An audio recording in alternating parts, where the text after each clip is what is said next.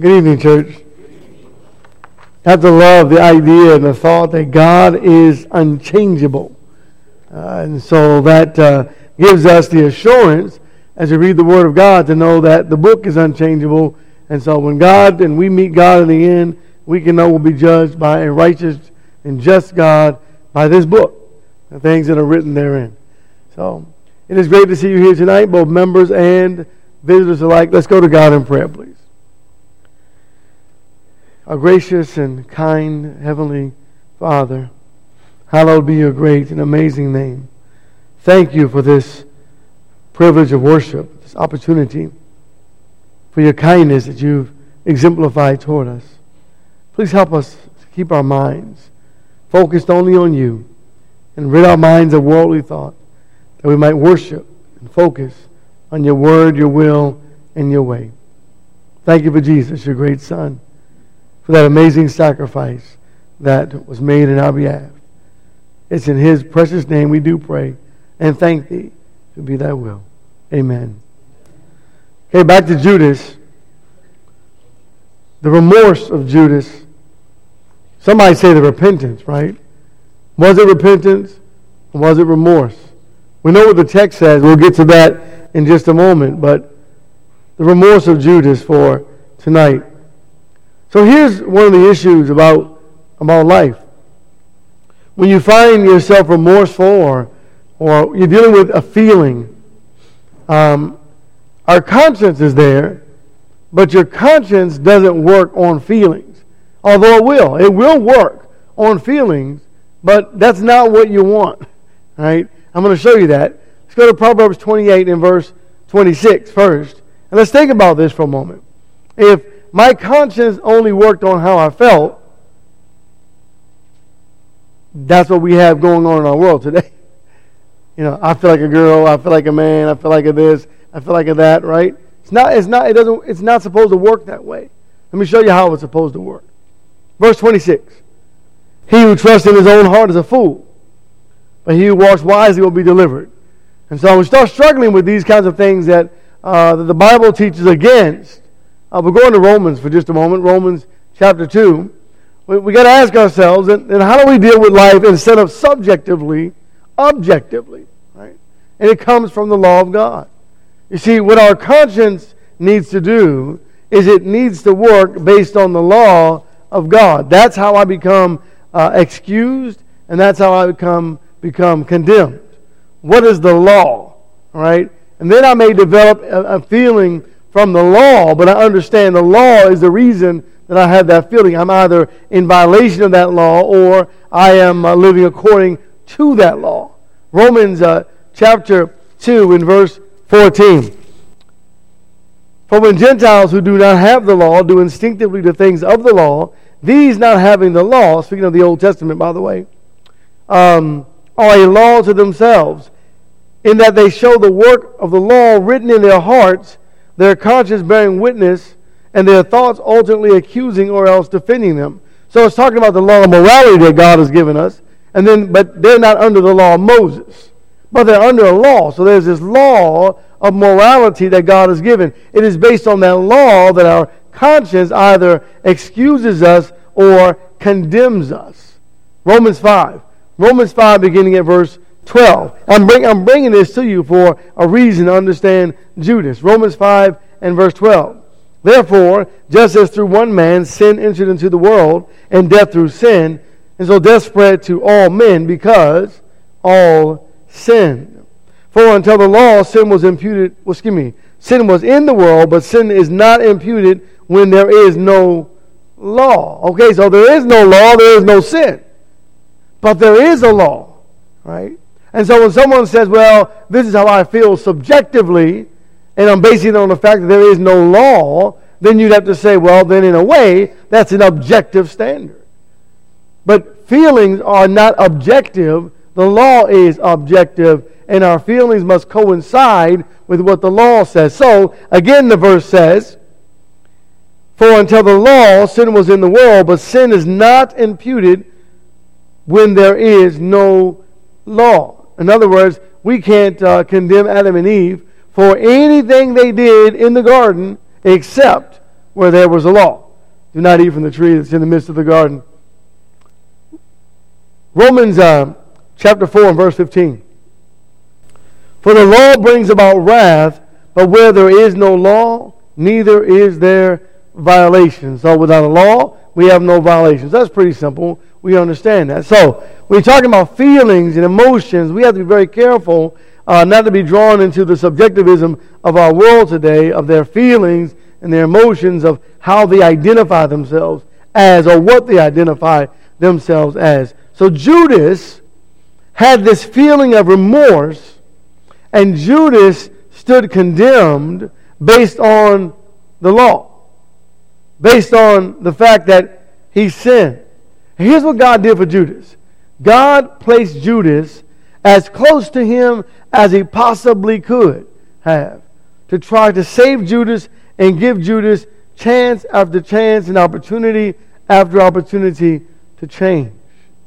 So here's what God's word is uh, Hebrews uh, chapter 4. God's word is for us a book that is living and active, right? Verse 12 says, uh, For the word of God is living and active and sharper than any two edged sword and is piercing as far as division of soul and spirit, uh, both, both joints and marrow, and able to judge the thoughts and the intentions of the heart. And there is no creature hidden from his sight, but all things are open and laid bare to the eyes with whom we have to do. And so God's Word, right, the Word of God has the ability, it does what it does based on objectivism, the standard of God. God's Word will judge us, and God's Word will ultimately uh, excuse us or it will condemn us, thus bringing or producing in us this understanding of condemnation or justification. I want to go over to John chapter 13. So imagine we're going into the mind of Judas, John 13, and their understanding as, as time went on with Jesus and the disciples.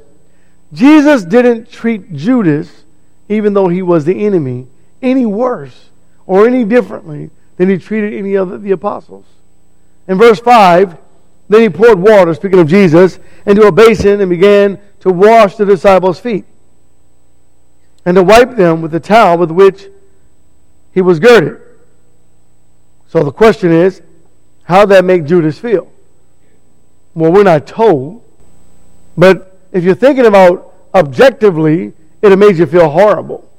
But if it's subjective, it really doesn't matter because what Judas was, was uh, doing all along really was more important than what Jesus was ever doing.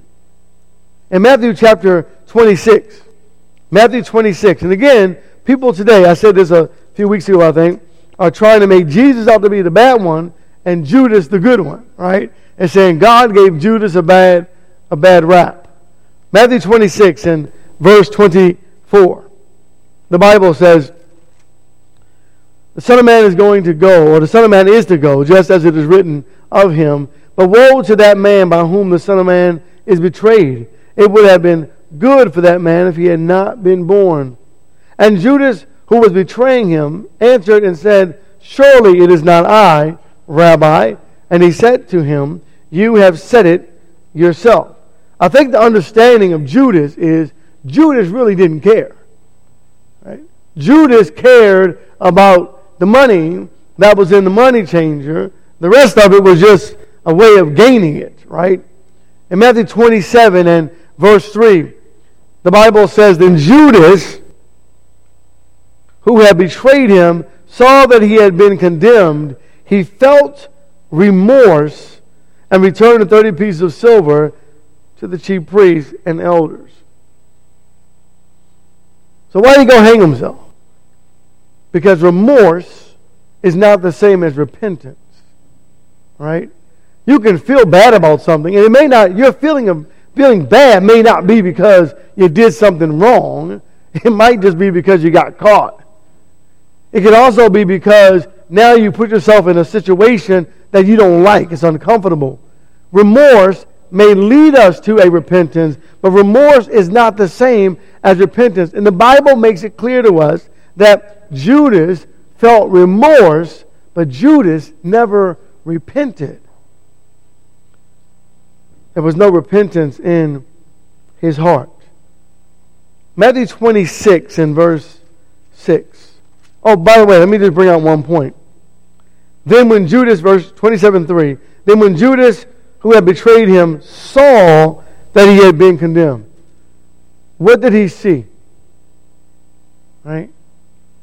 Well, I want to just go back contextually and think about what you and I would have seen and what we hope Judas at least saw. In verse 6, actually, I'm going to verse 67. Then they spat in his face and beat him with their fists, and others slapped him. I just can imagine what Jesus' face looked like when the disciples later saw him, when Judas saw him. The text is telling us that Judas saw what he had done, and it doesn't necessarily say or, or teach us that right then and there Judas has this amazing feeling of repentance. It says he's just remorseful. What does that really mean? Verse 3 of Matthew 27 Then when Judas, who had betrayed him, saw that he had been condemned, he felt remorse and returned the 30 pieces of silver to the chief priests and elders, saying, I've sinned by betraying innocent blood. But they said, What is that to us? See to that yourself. It's kind of harsh, isn't it? Right? I mean, it's like it's like he, you know, uh, he spit in his own face. It's you, you read that text and you find that, that these people had no concern and no care about what Judas had done. All they cared about was they got their man, Jesus, and they wanted him dead.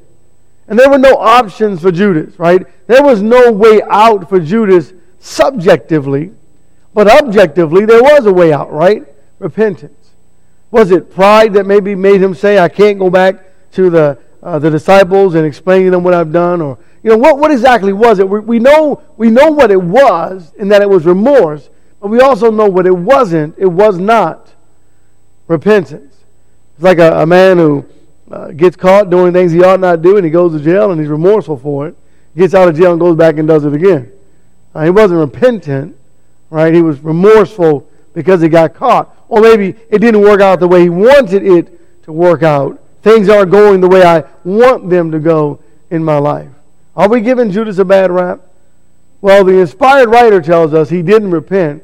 The inspired writer tells us he only felt remorse. Verse 5 says, And he threw the pieces of silver into the sanctuary and went away and hanged himself. And of course, we could stay right there for a while if we wanted to. But we're going to go back to Zechariah. Zechariah chapter 11. So tonight we're just we're trying to think about this in an objective way. That's what I want to get us to. I want us to get to that point uh, of an objective standard and understand that my conscience is working based on the law. Here's what we know based on the law. And you tell me if you agree with this. I know you're going to say yes. If Judas had repented, would he have been forgiven? Of course, based on the law, based on the Word of God. But the problem is, Judas never repented. Think about when you go back and read the life of, of Judas with Jesus how many things Jesus said that when you hear that, you say, you know, he's trying to save me. Not only that, but when you start putting the prophecy together, things you've read, and you something's got to make you say, huh, I read that somewhere, right? Maybe I ought to stop. Zechariah chapter 11, beginning at verse 12. And I said to them, If it is good in your sight, Give me my wages, but if not, never mind. So they weighed out 30 shekels of silver as my wages. Then the Lord said to me, Throw it to the potters, that magnificent price at which I was valued by them. So I took the 30 shekels of silver and threw them to the potter in the house of the Lord. Something just says, I read that somewhere. Psalm, Psalm 41. And, and, and they say, they say, how much will you, how much? And they say, 30 shekels, 30 pieces of silver. And you go, wait a minute. I mean, he has so many signs, objective signs, right? You go back in the Word and you look at the Word and you go, these are objective signs. Here's what the Word of God says Judas, what are you doing? As long as I don't get caught. Right? The Bible says he pilfered from the money bag, which meant he never stopped. Right? So imagine that. You're standing next to Jesus, the perfect one, the innocent one, and he's showing you all these signs, and God is showing all this amazing stuff, and it doesn't affect you at all? And there's really something wrong with Judas. Psalm 49, uh, 41 rather, excuse me, and I was thinking of a different thought. Uh, in verse, verse 9. Even my close friend, in whom I trusted, who ate my bread, he has lifted up his heel against me. And Jesus quoted this verse, but Jesus quoted it a little bit differently. Let's go to John chapter 13. And let's, let's, look at, let's listen to what Jesus said in quoting that particular verse. John 13 and verse 18. Speaking of the one who will betray him. I do not speak of all of you. I know the ones I have chosen, but it is that the scripture may be fulfilled. He who eats my bread has lifted up his heel against me. What did Jesus leave out? Even my close friend. Judas was never a friend of God. So Judas, when you think of you know answering the question, did um, did Judas get a bad rap? You got to go back and look at the life of Judas and learn who Judas is and know that Judas was actually a pretty bad guy up here. Right? Oh, he attended church, right? As we call it, right? He was with Jesus. He walked with them. He, he prayed with them. He did all of that stuff. He cast out demons. But he was Satan's man all the way. Right? We just have to keep checking ourselves. Uh, Jeremiah, please. Uh, up here, chapter 2. To make sure that uh, when you do a, a checkup, you, you find that if there's something in your life that you've got to change, you make that transformation. Right? Based on what the Bible says. Right? Not based on how I feel, but based on what, what does the Bible say? What does God actually say? I want to know what God has to say. In Jeremiah 2 in verse 19. This is, uh, by the way, speaking of um, the Babylon, the Babylonian Empire, and, and what's going to happen to, the um, wicked Judah later going into captivity. He says, "Your own wickedness will correct you."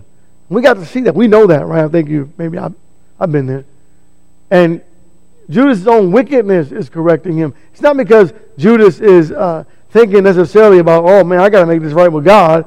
His own wickedness. It's his own wickedness that condemned him. Your own wickedness will correct you, and your apostasies will reprove you. Know therefore and see that it is evil and bitter for you to forsake the Lord your God, and the dread of me is not in you, declares the Lord God of hosts. So let's talk about the conscience. Let's talk about that, that our brain and, and how it works. Now, uh, 2 Corinthians chapter uh, 7. A thief may steal and believe it's wrong to steal and have a conscience that is uncondemned over time, right? So your conscience can be hardened, can it? Yeah, right? You can have a hardened heart. So that's why you can't trust your feelings, right? You trust your feelings and you've got a hardened heart. Now you got a problem. Now you can be living in violation of God's law, but you don't feel anything anymore. You once did, but no longer. A person can walk away from God, and in the beginning it bothers them, but then, you know, years and years later it doesn't affect them at all because our conscience can become hardened. Even the Bible says seared, as with a branding iron, right? It can be hardened. And so we don't trust our, our brain in the sense of our feelings. We listen to the Word of God. Now, repentance is something that God has commanded. God mandated repentance of all of His children, in fact, of the whole world, right? Acts 17.30, God demands that all mankind comes to repentance based on the law, based on the very Word of God that we read, based on right and wrong from the Word of God. And look at what it does when we do it God's way. Right? So Judas went out and hanged himself. Right? The Bible says in verse 9, I now rejoice, not that you were made sorrowful, but that you were made sorrowful to the point of repentance. For you were made sorrowful according to the will of God, in order that you might not suffer loss in anything through us. For sorrow that is according to the will of God produces a repentance without regret, leading to salvation, but the sorrow of the world produces death. So there's this repentance that comes from God based on God's objective standard. And you read about this. You go back to 1 Corinthians chapter 5. There's a man sleeping with his father's wife. The church is boasting about it. Paul says, Your boasting is not good. They're condemned for what they've done. Uh, this man is disfellowship for his wickedness. You continue reading. You get into the second letter, uh, and you, you go down to chapter, chapter 2, and you find that Paul says, based on the text, this man has come back. He's returned. And Paul says, reaffirm your love for this man so he's not overwhelmed with excessive sorrow. And then you continue reading through 2 Corinthians chapter 7, and you find that God's sorrow, repentance, is a repentance that leads not to regret. Right? It's one that, that brings tremendous joy to the heart because you've made it right with God.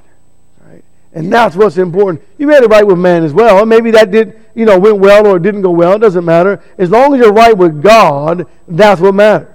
Right? And so it produces this amazing blessing and benefit that brings uh, a life of happiness because it's without regret. But the sorrow of the world produces death because it does not bring repentance.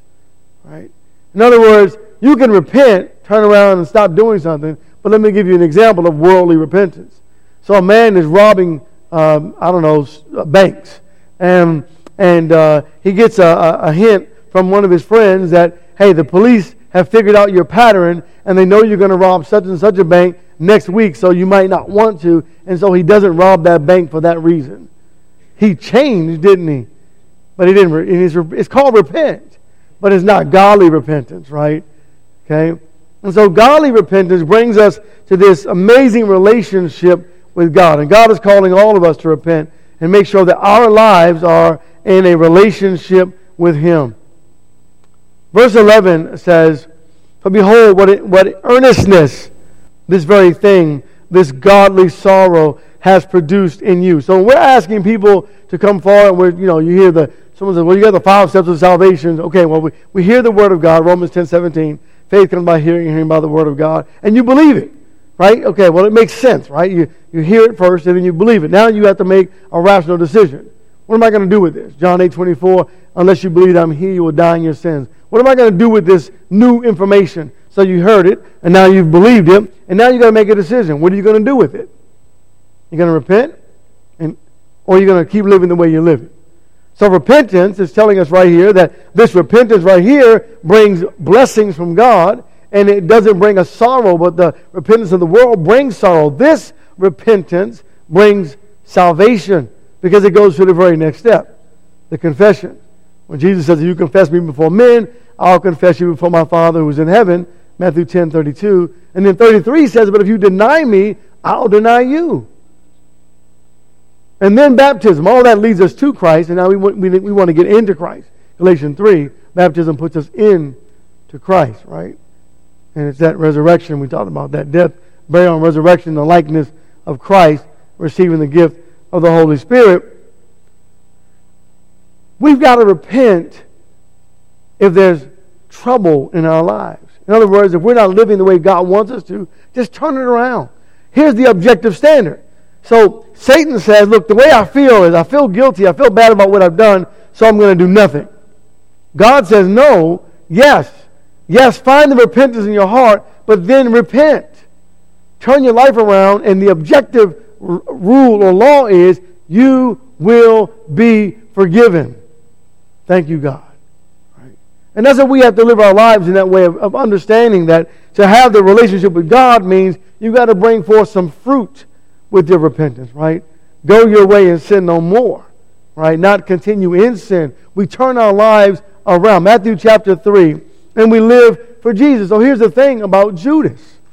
If Judas had repented and then started bringing forth fruits of righteousness, not only would, well, God would have forgiven him as repentance, but it all would have worked out because God would have made it work out. You say, well, well, do you have any evidence of that?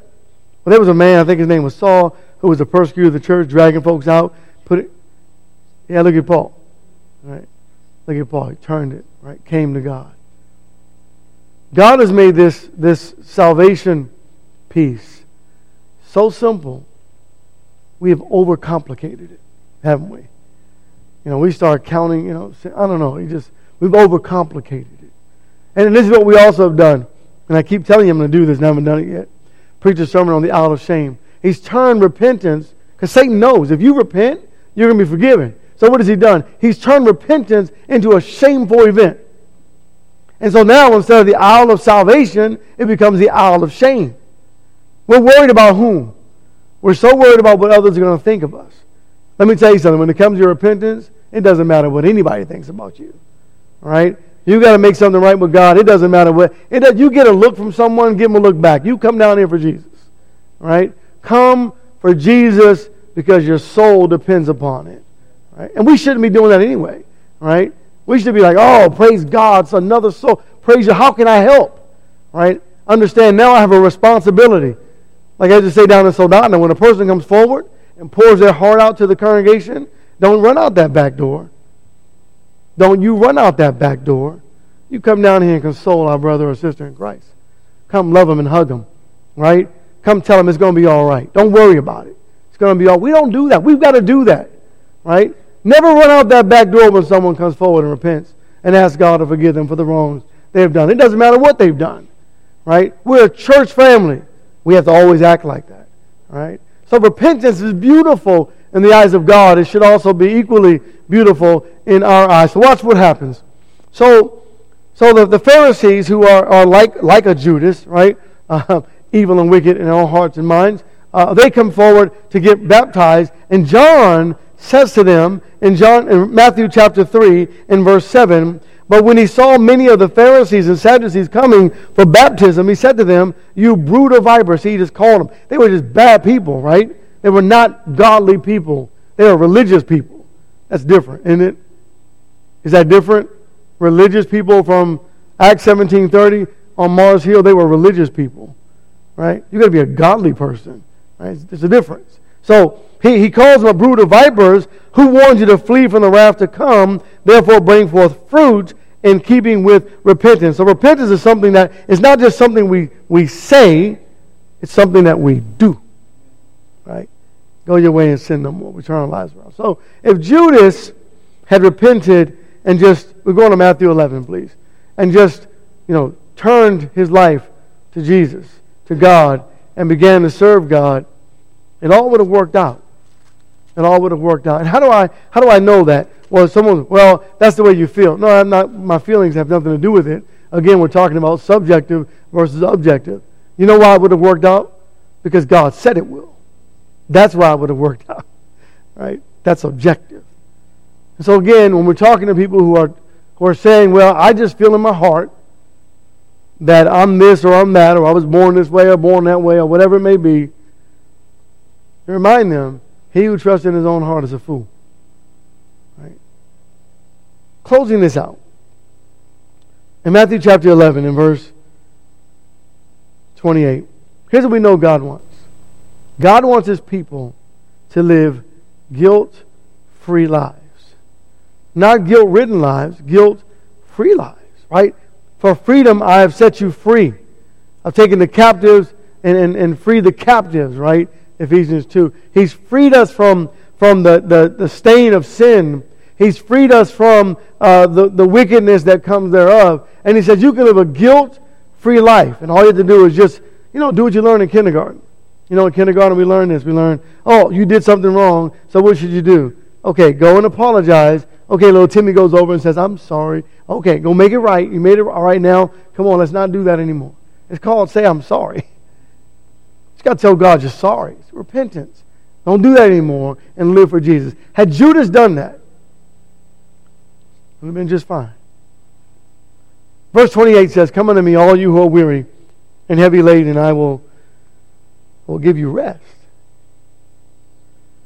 Take my yoke upon you and learn from me, for I am gentle and humble in heart. And you shall find the very thing you're looking for rest for your souls. For my, my yoke is easy and my, my load is light. And here's what I'm sad that I think is happening is that Satan has twisted some of that too. Come unto me, all you who are weary and heavy laden. No, I'm not going to God because God won't understand. And so people are steered from God. Some think that being a Christian is harder than being worldly. Look at the book. The book says, uh uh-uh. uh God says, my load. My load is light. My yoke is easy in comparison. What is it? Psalm 7, verse 11? In the King James Version, mostly. The way of the wicked is hard. You, you, you know, we know it. Had Judas come to God and asked for forgiveness, everything would have been all right. Tonight, church, if you've got some things that aren't right, just give it to God. And everything's going to be all right. Your forgiveness is imminent. Your forgiveness is automatic because God promised it. And then you turn your life and live for Jesus. If you're not a Christian and you want to be saved, go down to the watery grave. And you're resurrected anew. Receive the gift of the Holy Spirit made a member of the church, put exactly where God wants you to be, it's going to be all right. If we can help in any way, please come while together we stand and sing our song of invitation. Why don't you come?